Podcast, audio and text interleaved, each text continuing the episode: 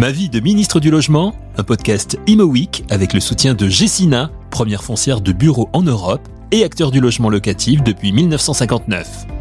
Aujourd'hui, Pierre-André Périssol. Première partie, les études, les débuts en politique, le livre choc. Pierre-André Périssol, bonjour. Euh, euh, vous êtes aujourd'hui maire de la belle ville de Moulins, mais vous avez été ministre du logement entre 1995 et 1997. Et vous êtes un des très rares, peut-être même le seul titulaire de ce portefeuille, à avoir eu une expérience très directe dans le domaine du logement avant ce portefeuille, et même d'avoir en quelque sorte présenté votre programme dans un livre en mal de toit que vous avez apporté d'ailleurs. Mais avant de parler de cette action ministérielle, je vous propose qu'on parle de ce qui s'est passé avant. Euh, donc vous êtes né à Nice en 1947, des études brillantes, si je comprends bien, puisque vous voici à l'école polytechnique en 1966. Oui, brillant, on peut dire ça. L'école nationale des ponts et chaussées. Et alors, qu'est-ce qu'on fait quand on sort de, de ces belles écoles? Écoutez, en tout cas, quand j'étais au, au ponts et chaussées, j'ai vraiment réalisé que ce que je voulais être dans la vie, c'est un, un bâtisseur, c'est-à-dire quelqu'un qui va euh, construire euh, ce dont on va, euh, ce dans quoi on va vivre. Que ce soit une ville, j'ai eu la, la chance euh, de pouvoir commencer ma vie professionnelle euh, en étant chargé des études d'une ville nouvelle. C'était 50 ans, 50 ans Yvelines. C'était le les villes nouvelles, c'était le bébé euh, du général de Gaulle qui voulait, en matière d'urbanisme, structurer le développement par euh, de la région parisienne par ces villes nouvelles. Là, on est dans les années 70. Absolument. Et euh, j'ai eu la chance. Euh, c'est une vraiment une, une question d'opportunité. Euh, Lorsqu'en 1974, Jacques Barrault devient secrétaire d'État au logement, il cherchait euh, dans ses conseillers un, un, ingénieur des ponts et on avait un ami commun, on ne se connaissait pas du tout, on avait un, ami commun qui a, a fait en sorte que ma vie euh, s'est orientée là et on a lancé d'ailleurs euh, avec Raymond Barre les, les, grandes réformes de l'aide personnelle au logement, logement, ça a été vraiment création de l'ANA. Voilà, ça a été un, un grand une grande réorientation de la politique du logement. Et puis, cette expérience quand même avec Jacques Barrault, deux mots de ce personnage que je salue, dont je salue la mémoire. Tout à fait, qui était un homme de Haute-Loire. Et un homme de Haute-Loire, absolument, vous avez raison de le souligner. Euh, et qui était aussi un homme de cœur et un, un grand ministre du logement. Donc j'imagine que l'expérience à ses côtés, c'est passionnant, parce qu'on on se ben, retrouve au cœur de la décision publique. C'était passionnant parce que euh, on, on, avait véritablement, on sortait d'une période qui était un peu la reconstruction d'après la guerre, hein, où toutes les aides étaient celles qui avaient été arrêtées dans les années euh, 46, 47, 48, et où on a véritablement rechangé. Il y avait des aides à la pierre, on a maintenu des aides à la pierre, on a fait des aides à la personne, et on a vraiment euh, essayé de, de concevoir une, une vraie nouvelle politique du logement, ce qui a été le cas avec l'appui d'ailleurs du président de la République, euh, Giscard d'Estaing à l'époque, qui avait voulu ces, ces réformes. Et euh, comme je pense que je suis vraiment euh, d'abord un homme d'action, j'ai voulu euh, mettre en œuvre, vivre euh, de, de l'intérieur ce qu'on pouvait faire en matière d'habitat social. Et donc, je suis euh, parti et euh, j'ai créé le groupe Arcade, qui est euh, avec la, la volonté d'avoir un groupe généraliste qui intervenait dans tous les secteurs du logement, du logement social, et qui progressivement est devenu, d'ailleurs avec mes surtout mes successeurs, on, en fait un, un, un, très grand groupe. Mais l'intérêt, c'était d'avoir un groupe certes public, mais qui avait une, une, rigueur de gestion et qui est devenu un des euh, euh, grands groupes acteurs. qui intervient dans le logement social et euh, qui intervient euh, non seulement pour faire des logements, mais aussi pour faire en sorte qu'ils vivent dedans. Et aujourd'hui, le groupe Arcade se positionne, par exemple, sur le logement santé, euh, sur qu'est-ce qui fait que quand je suis dans un logement, non seulement je suis logé, mais en plus, en fonction de la vie qui me permet d'avoir, je vais euh, avoir une vie saine et autre. Donc cette appétence pour le logement, elle apparaît donc très tôt dans votre dans votre carrière professionnelle, puisque vous créez donc ce groupe. Euh, mais il y a aussi par ailleurs et en parallèle un engagement politique. Alors peut-être deux mots de, de cet engagement. Pourquoi ne pas avoir choisi simplement, simplement, je sais pas si c'est le mot, mais enfin euh, l'idée d'une carrière euh, classique, on va dire. encore une fois, quand vous voulez bâtir la, la vie politique politique peut avoir plusieurs motivations. Pour moi, elle a toujours eu euh, celle de construire quelque chose. Pas forcément d'ailleurs dans le cadre de vie, ça peut être une politique euh, en matière éducative, ça peut être une, politique Vous avez d'ailleurs en euh, matière sociale. Ce sont des, des, sujets qui sont très importants pour moi. Mais la, la vie politique, pour moi, ou plus exactement avoir un mandat politique vous permet d'avoir les moyens de faire quelque chose pour votre territoire, pour notre société, euh, pour résoudre tel ou tel problème qui affecte la vie des gens. Et c'est ça qui est intéressant. Si on le fait là-dessus, pour moi, voilà, c'est plus intéressant que le côté euh, partisan, politique, etc. Mais c'est quelque chose. La vie politique, c'est ce qui vous permet d'agir. Surtout, j'imagine quand même qu'il y a, a peut-être aussi des rencontres personnelles. Parce que vous allez vous allez être conseiller de Paris à partir de 83 et j'imagine que la rencontre avec Jacques Chirac est pour vous importante. C'est quelque chose de, de, de très important. Euh, alors euh, j'ai pas été euh, très, très, proche de lui tout de suite parce que c'est quand même une très très, une très très grande maison. Oui. Mais euh, j'avais été élu dans un arrondissement euh, qu'on donnait imprenable, qui était le, le 13e arrondissement. Sont les meilleurs de, de Paris, absolument. Et euh, voilà, j'ai été amené à intervenir sur un certain nombre de sujets, dont le sujet de, de éducatif qui m'a passionné. Et en 1992, euh, Juppé euh, m'envoie en me disant, écoute, t'as aucune chance euh, d'être élu à Moulins parce que c'est une terre qui est vraiment oui qui était une vieille terre très, très, difficile. absolument communiste en partie dans l'Allier absolument, hein, avec des grandes figures. mais voilà va là-bas tu tu t'implanteras etc et je suis élu député. Et en 93, 94, vous vous en rappelez probablement, c'est la plus grande crise que euh, on ait connue, conséquence de la guerre du Golfe, etc., qui fait que les, les, les, les crédits euh, explosent, que le logement va connaître une très très grave crise. Et euh, lorsqu'arrive euh, l'élection euh, présidentielle, j'avais utilisé, entre guillemets, mon mandat de député pour dire, mais qu'est-ce que je ferais Qu'est-ce qu'il faudrait faire? C'est pas moi qui pensais avoir à le faire, mais je me suis dit, euh, je suis parlementaire, je dois apporter une réponse. Qu'est-ce qu'on pourrait, qu'est-ce qu'on devrait faire? Qu'est-ce qu'il faudrait faire? Pour sortir de cette crise et relancer euh, ce secteur. Alors, on en arrive justement à ce livre en mal de toi. Moi, je m'en souviens très bien parce que les moins de 20 ans peut-être s'en souviennent un peu moins, mais je pense. à l'époque, j'étais déjà journaliste dans ce secteur et c'est vrai que ça a été un peu un pavé dans la mare et qu'on voyait on voyait d'abord une pensée assez claire. Il y avait une forme de programme euh, clairement euh, présenté, d'ailleurs, de façon extrêmement chapitrée, très claire. Et c'est à mon avis et à ma connaissance, vous ne saviez pas encore, vous seriez ministre du logement. Peut-être l'espériez-vous, vous, n'y étiez peut-être pas hostile, mais euh, on peut jamais prévoir ce genre de choses. Euh, Qu'est-ce qui a fait que vous avez présenté ce programme avec autant de clarté, je dirais? Euh, D'abord, euh, j'ai réuni euh, tout un ensemble d'acteurs qui n'avaient rien de politique, des acteurs professionnels, mais des acteurs associatifs, c'est-à-dire en, en, en, se demandant qu'est-ce qui pouvait être fait qui redonne au logement la place qu'il doit avoir.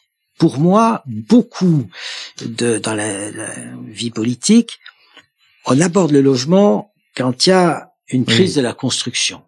C'est un élément. Et pour moi, c'est pas ça.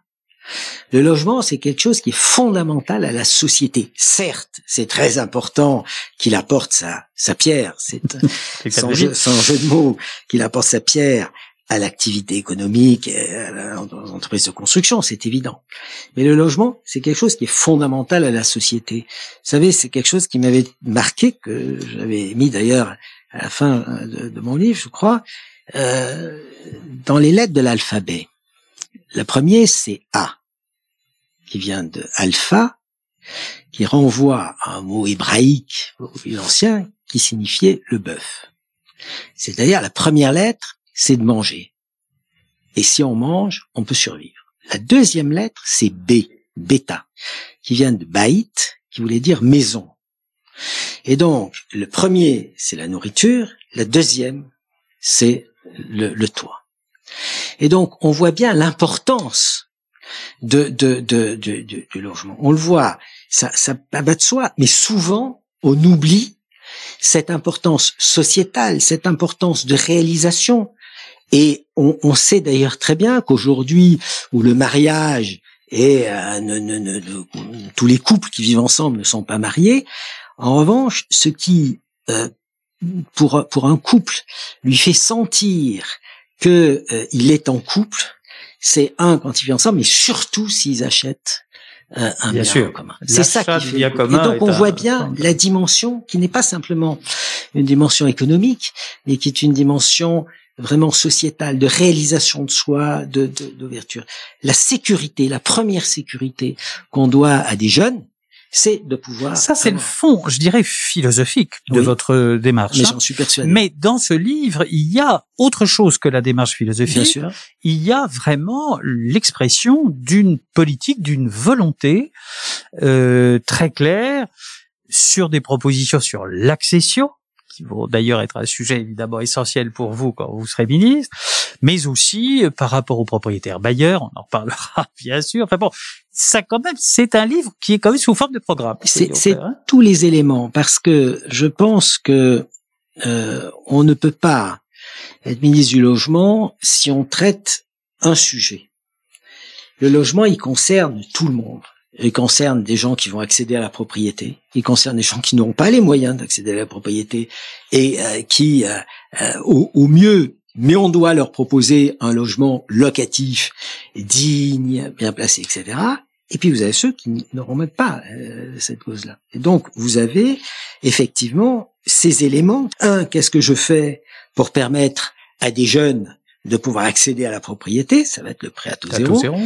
Qu'est-ce que je fais pour que le, le, le, logement mobilise des moyens, non seulement des organismes sociaux, mais des investisseurs, ça va être l'amortissement. Et qu'est-ce que je fais? Euh, Et j'ai beaucoup travaillé avec l'abbé Pierre. On a fait ce premier plan de logement d'urgence, de logement d'insertion, où non seulement on donnait un accès à un logement à des gens qui n'en avaient pas et n'auraient pas pu en avoir autrement, et surtout où 10% euh, du budget était consacré à l'aide pour accompagner ces gens, pour pouvoir sortir au bout de euh, un an ou autre. Et donc, on voit bien que le logement, en tout cas, c'était ma conception, devait être pris dans son, dans son ensemble. Ma vie de ministre du Logement, aujourd'hui Pierre-André Périssol, deuxième partie, Monsieur le ministre. 95, quelques mois après la publication de ce livre, euh, le président de la République est élu, c'est Jacques Chirac, mhm. ce qui tombe bien pour vous, euh, puisque euh, Jacques Chirac vous nomme ministre du Logement. Et donc, c'est un cas, à ma connaissance unique, encore une fois, d'un professionnel du logement qui vient décrire ce qu'il pense qu'il doit être fait, et le voici ministre. Alors qu'est-ce qu'on ressent?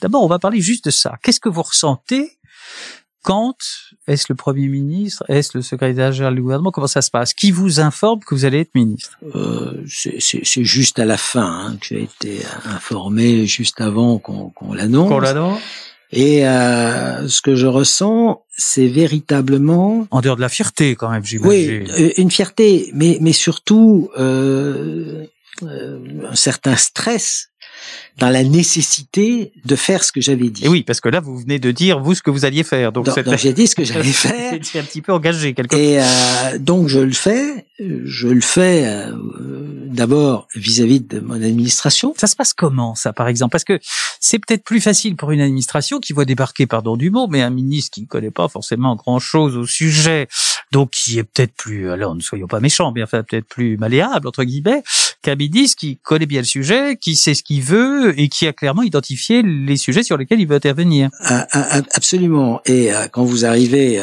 quel que soit le, secteur dans lequel vous êtes ministre, vous avez à peu près 20 cm de, de dossier où on vous dit ce que vous avez à faire. Et lorsque vous ne savez pas vous-même, ben vous, vous faites ça. Et euh, quand après ça marche pas, vous direz euh, ben c'est l'administration qui m'a imposé. Ben, c'est pas vrai. Si vous savez ce que vous voulez faire, l'administration se plie, euh, va, va, va, vous accompagner. Et euh, en tout état de cause, là, je l'avais non seulement je savais ce que j'allais faire, mais en plus je l'avais je l'avais écrit et euh, voilà et j'avais ce cahier des charges euh, passé entre guillemets avec le président de la République. Oui, donc il fallait que je le mette en œuvre. Voilà, je pense que ça compte beaucoup, j'imagine. C'est essentiel. Un ministre d'avoir le surtout un ministre du logement parce qu'on dit toujours à Bercy en tout cas que c'est un ministre qui dépense. Et donc, euh, avoir le soutien du président de la République, je pense que c'est quand même très important. C'est très important parce que euh, le, le, problème du, du logement, c'est que lorsque vous faites des réformes, entre le moment où vous lancez des réformes, lorsque ce sont des, des réformes structurelles de base, et le moment où ça va porter tous ses fruits, eh bien, c'est tout le temps de réalisation d'un logement, c'est 18 mois au moins, c'est plutôt... C'est souvent le temps d'un euh, ministère, d'ailleurs. Et nous, nous avons eu en tout que 24 mois. Donc, euh, c'est vrai que c'est difficile et il faut le soutien du, du président de la République. Et vous l'avez eu? Je l'ai eu. Ce qui est vrai, c'est que je j'ai rien contre personne, mais évidemment, ça ne venait pas de de de de, de Bercy. Ah, c'est rare en même temps. Hein, donc ils étaient euh, très, ils étaient très euh, euh, très très très réservés. Il y a eu trois arbitrages du Premier ministre sur le prêt à taux zéro, qui est la première grande réforme que je, je voulais faire. Et ce prêt à taux zéro, Bercy était contre.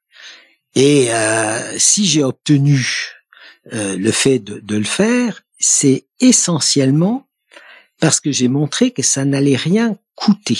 C'est-à-dire que j'avais estimé, lorsque j'avais euh, préparé comme en amont, bien en amont, le plateau zéro, j'avais fait des calculs et j'avais estimé que ça tournait autour de 9 milliards de francs.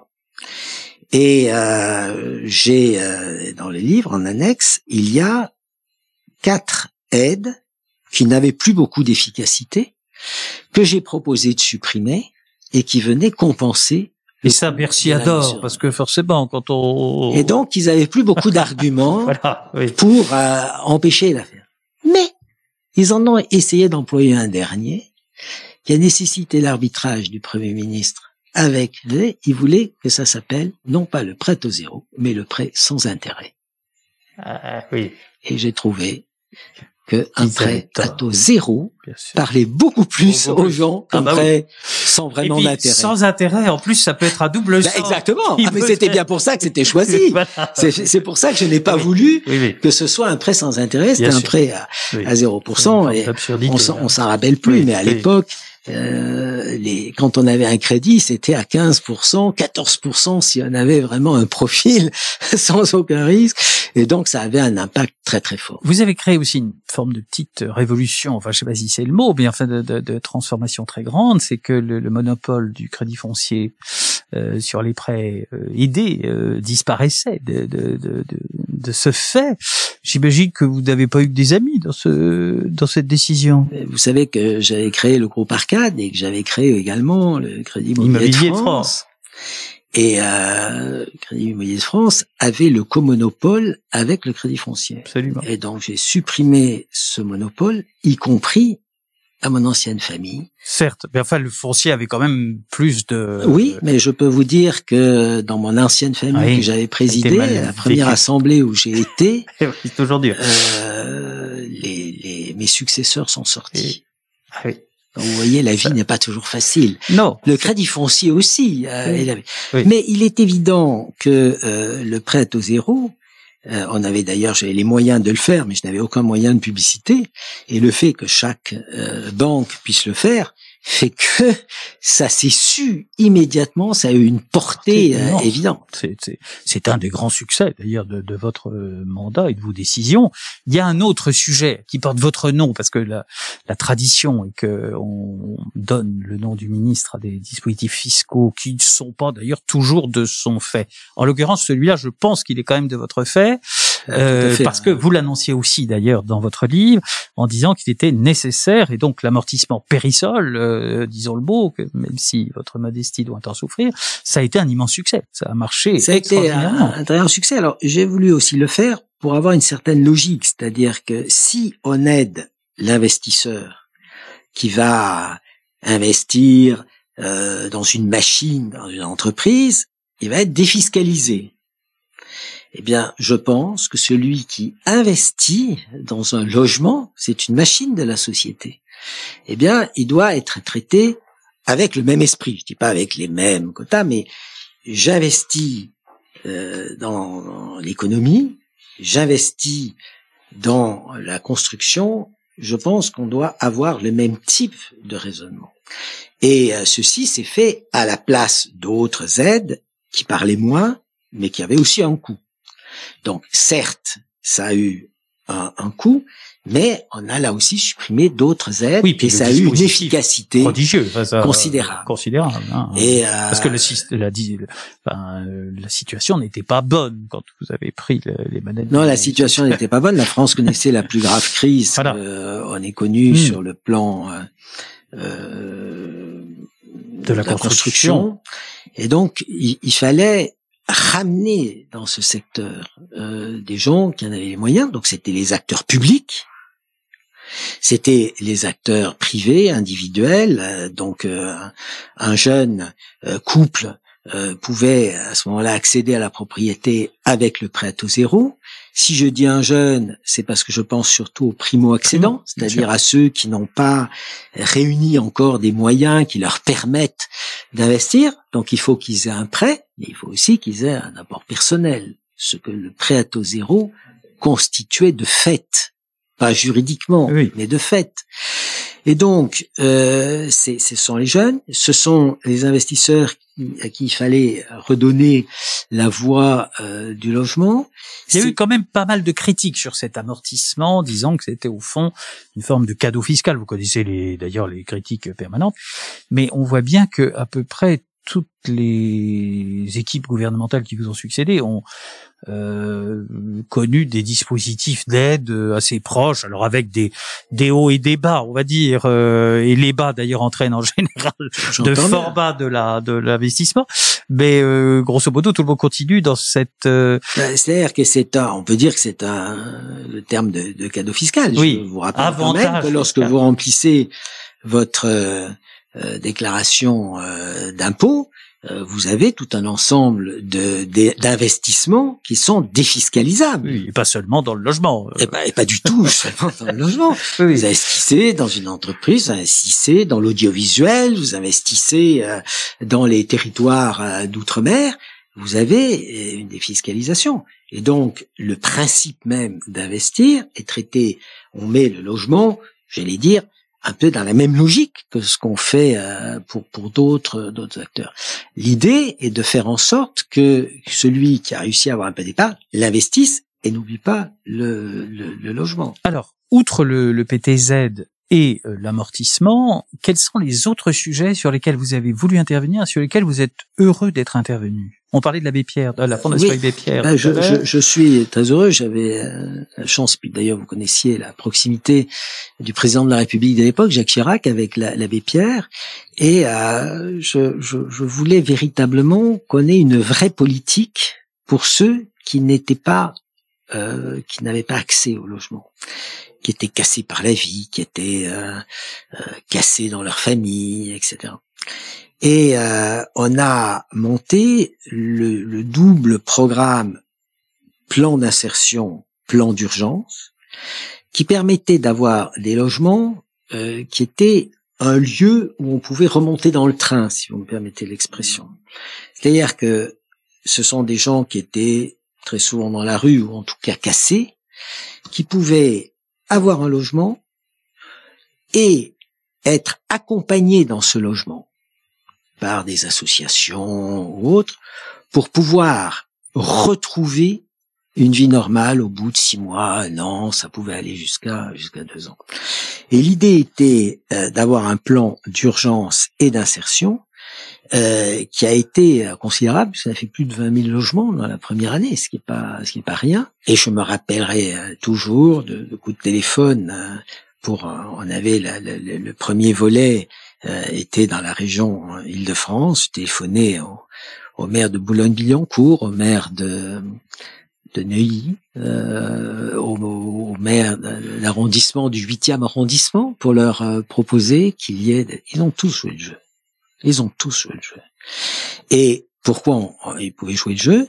Parce que certes, on avait des logements qui étaient souvent d'ailleurs des reconversions, puisqu'à l'époque il y avait énormément de, de, locaux de, de bureaux vacants. qui étaient euh, voilà, étaient vacants. Donc on a transformé ça en logement. Et surtout, on avait un budget euh, pour que euh, telle ou telle association, et, elles ont toutes elles se sont toutes attachées à, prendre en, main la gestion de ces logements, ou plus exactement l'accompagnement de gens qui étaient dans ces logements, pour pouvoir en sortir au bout de un an euh, ou autre, et pour pouvoir remonter dans le train d'une vie plus courante. Plus courante. Est-ce qu'il y a un sujet, en revanche, où vous regrettez de ne pas avoir pu faire ce ou ce que vous vouliez faire, ce que vous pensiez faire. Très, très honnêtement, euh, après il y a des, petites choses, on aurait voulu le faire un peu peut-être euh, différemment, mais tous ces grands points, j'ai pu le faire et euh, véritablement, on a fait ça très très vite puisqu'on l'a fait en, en,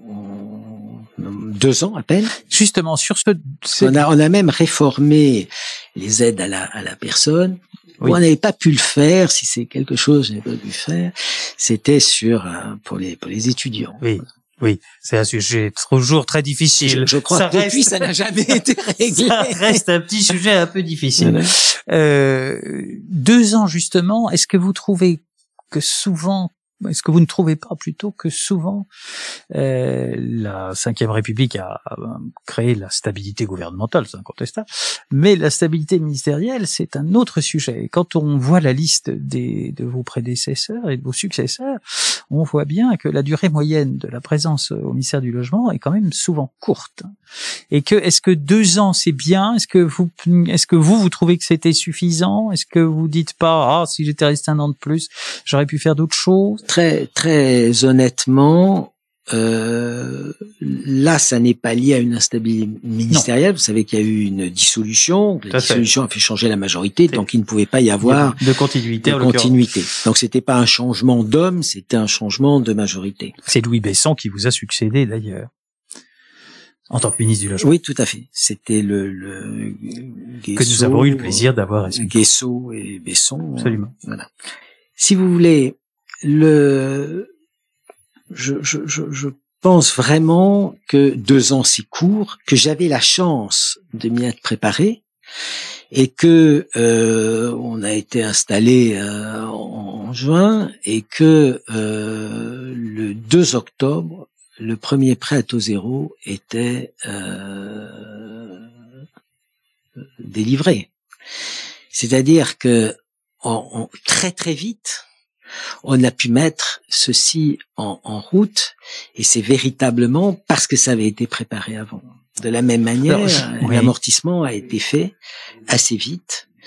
Euh, et, donc, parce que on s'était préparé avant, parce que, encore une fois, on n'allait pas lancer des dépenses incontrôlées, parce que il y avait une véritable, je pense, logique. Euh, Jacques Chirac s'était approprié ces, ces, réformes. Il l'avait d'ailleurs, euh, y compris dans le débat entre les deux tours avec euh, Lionel Jospin, il avait euh, avancé son prêt à taux zéro, euh, qui avait beaucoup étonné son adversaire qui connaissait pas. Et donc, il, il fallait vraiment le faire et il s'y est, euh, est vraiment engagé. Ma vie de ministre du Logement, aujourd'hui Pierre-André Périssol, troisième partie, après le ministère.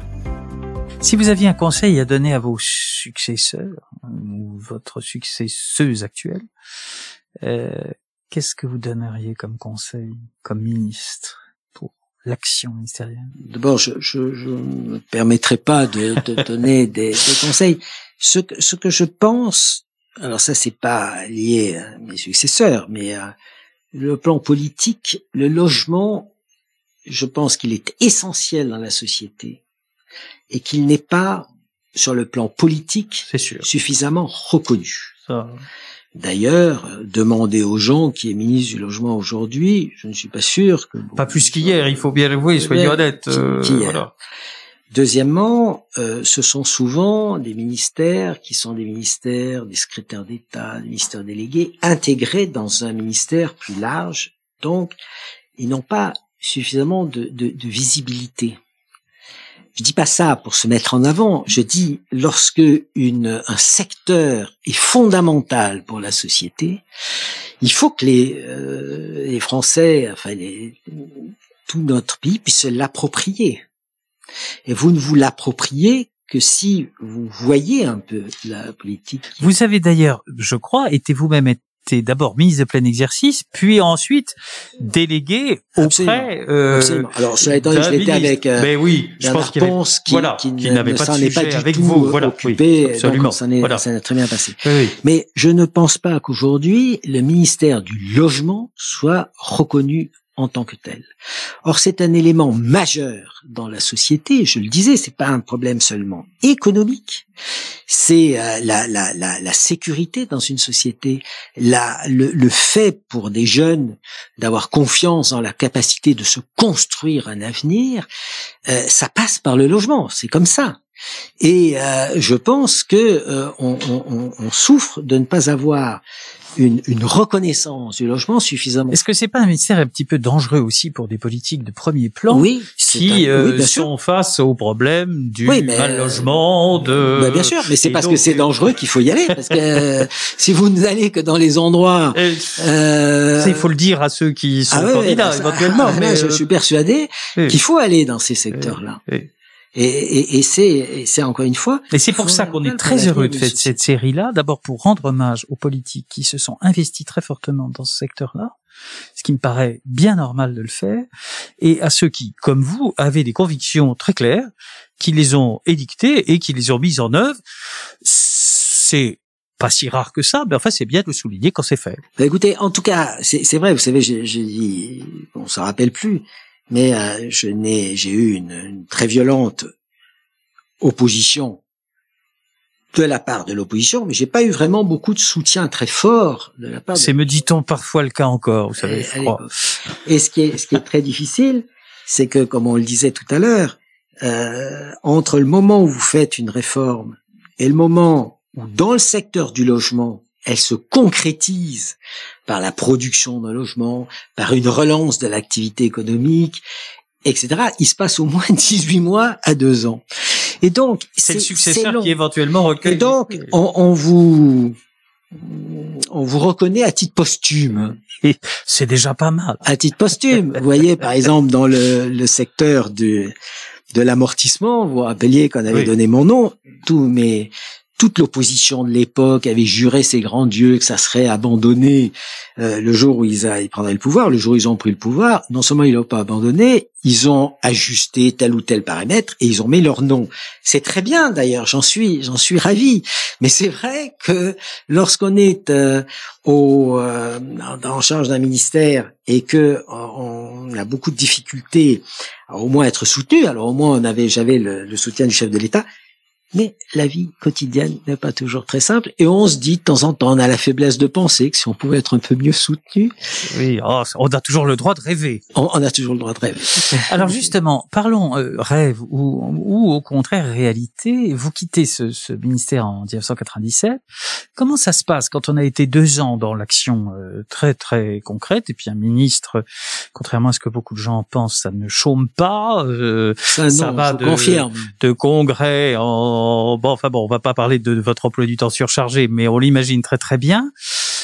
Comment ça se passe quand on serre la main de son successeur et qu'on s'en va? Très, très honnêtement, euh, il n'y a pas de très, déprime, il n'y a pas de... non pas du tout. Euh, encore une fois, il ne m'avait rien fait. Euh, non, non, je parlais pas de votre successeur, mais je parlais du fait de quitter. Non, mais ah bah évidemment, j'aurais préféré encore continuer, bien entendu.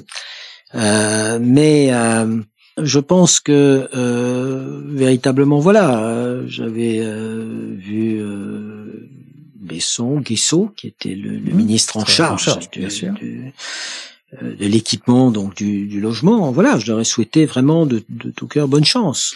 Alors, il y a quand même un après, puisqu'on quitte son, son ministère, voilà. Alors, vous étiez déjà maire de Moulins, je suis euh, élu maire de Moulins en 1995. Donc, euh, vous revenez dans votre bonne ville, si, si, si, si j'ose dire. Oui. Et alors, moi, j'ai un petit faible, je vais le dire. Euh, j'ai pas honte de le dire pour cette ville que j'ai un peu connue il y a, voilà, euh, on va pas dire exactement quand, mais avant que vous soyez maire, et qui a extraordinairement changé. Donc, je pense que c'est un autre défi assez intéressant pour un homme d'action, comme vous disiez, euh, de se retrouver dans une ville où il y a quand même un peu de travail. Be beaucoup de travail et, et, et surtout. Euh vous savez, Moulins a été la deuxième capitale de la France. Ça remonte à cinq siècles. Voilà. C'est pas hier. le Bourbon, les Bourbons, le Bourbonnais. C'est la capitale du Bourbonnais. Deux régences euh, ont été faites à Moulins. Euh, et euh, ça a été, comme je le dis, la deuxième. En fait, depuis, elle s'est un petit peu endormie. Exactement, c'est ça que je voulais vous dire, c'est que cette ville au cœur de la France, au cœur du bassin charolais, qui était la Rolls de la l'élevage bovin, euh, avec un, patrimoine euh, culturel, historique, très de, de, très grande valeur.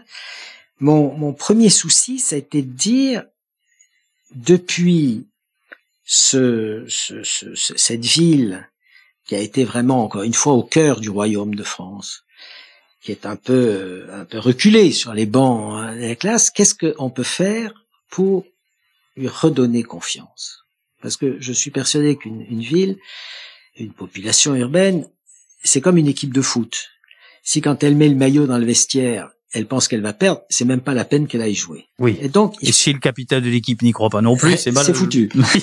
donc, il faut absolument redonner confiance. Et euh, vous, évoquiez euh, dans ce que nous avons pu euh, réaliser, j'ai obtenu euh, vraiment le, ministère de la Culture de l'époque a fait un pari en installant, en décidant d'installer à Moulins le Centre national du costume de scène, c'est-à-dire de euh, d'y mettre toutes les euh, collections de l'Opéra de Paris, de la Comédie Française, de toutes les scènes publiques. Et ce qui est intéressant, c'est que ça se fait euh, c'était une très très belle caserne. Oui.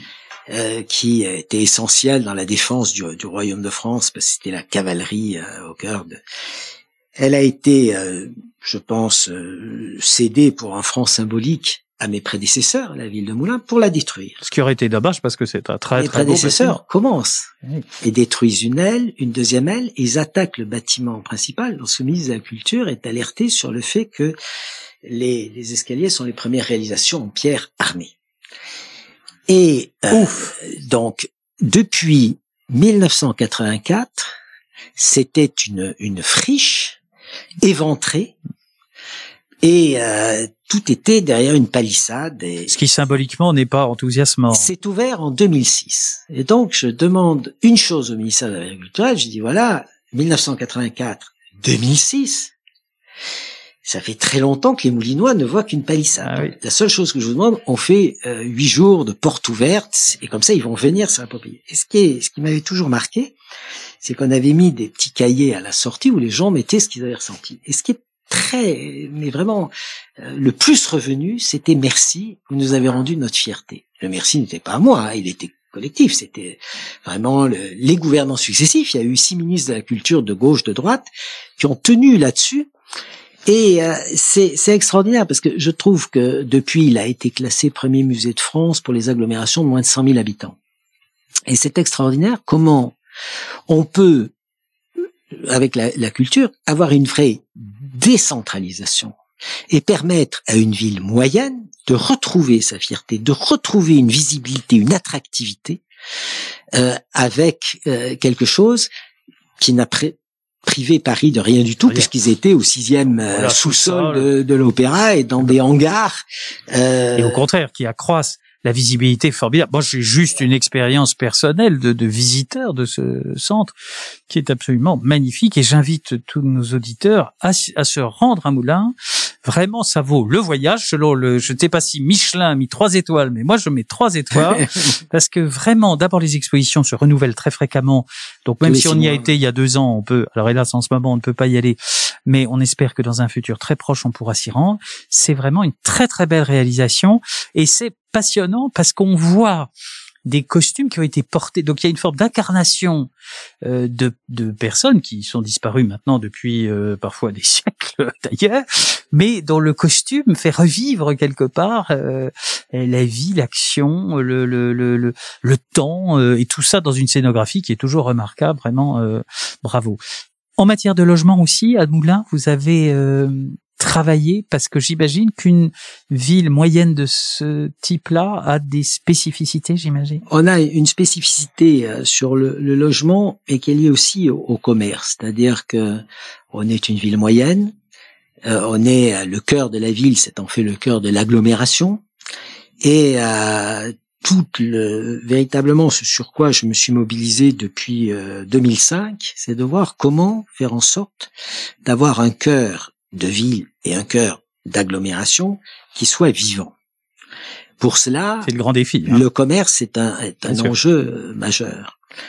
Et euh, parce qu'à Moulins comme ailleurs, j'imagine qu'il y a de grands centres commerciaux extérieurs. Exactement. Et euh, qu'est-ce qu'on fait pour que le centre vive, ce qui est fondamental? Au-delà de ce qui peut se passer avec la périphérie, euh, on a dans ces centres-villes, euh, dans, dans, tout le cœur de la ville, vous avez un commerce, il y avait un escalier qui menait au premier étage qui était l'entrepôt des, des matières matériels qui étaient vendus au rez-de-chaussée. Et puis vous aviez au second le logement du commerçant. Évidemment, le commerçant ne loge plus là. Pour étendre son commerce, il a souvent cassé l'escalier, donc on peut même pas y monter.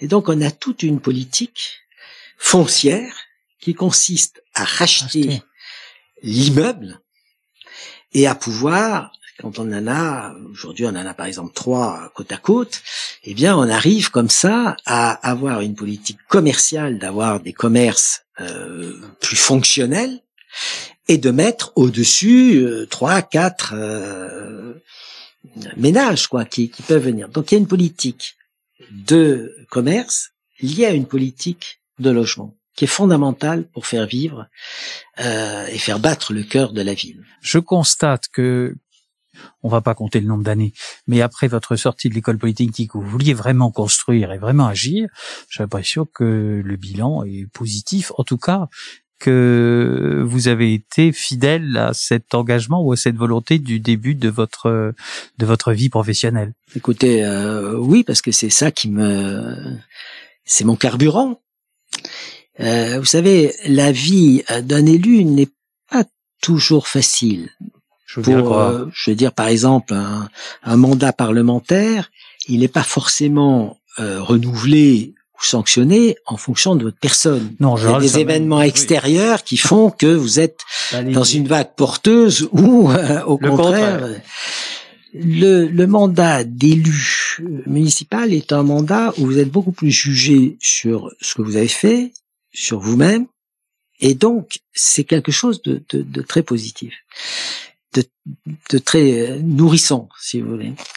Ce qui est vrai aussi, c'est qu'on est un pays où les choses vont, sont lentes, vont lentement, et où donc, lorsque vous voulez avoir une action euh, qui s'inscrit dans le temps, il faut le faire. J'ai toujours ce souvenir parce que quand j'étais dans une ville nouvelle, euh, qui était à l'époque euh, un, un, champ, hein, à part la ville de Trappes, tout le reste c'était de, des agriculteurs.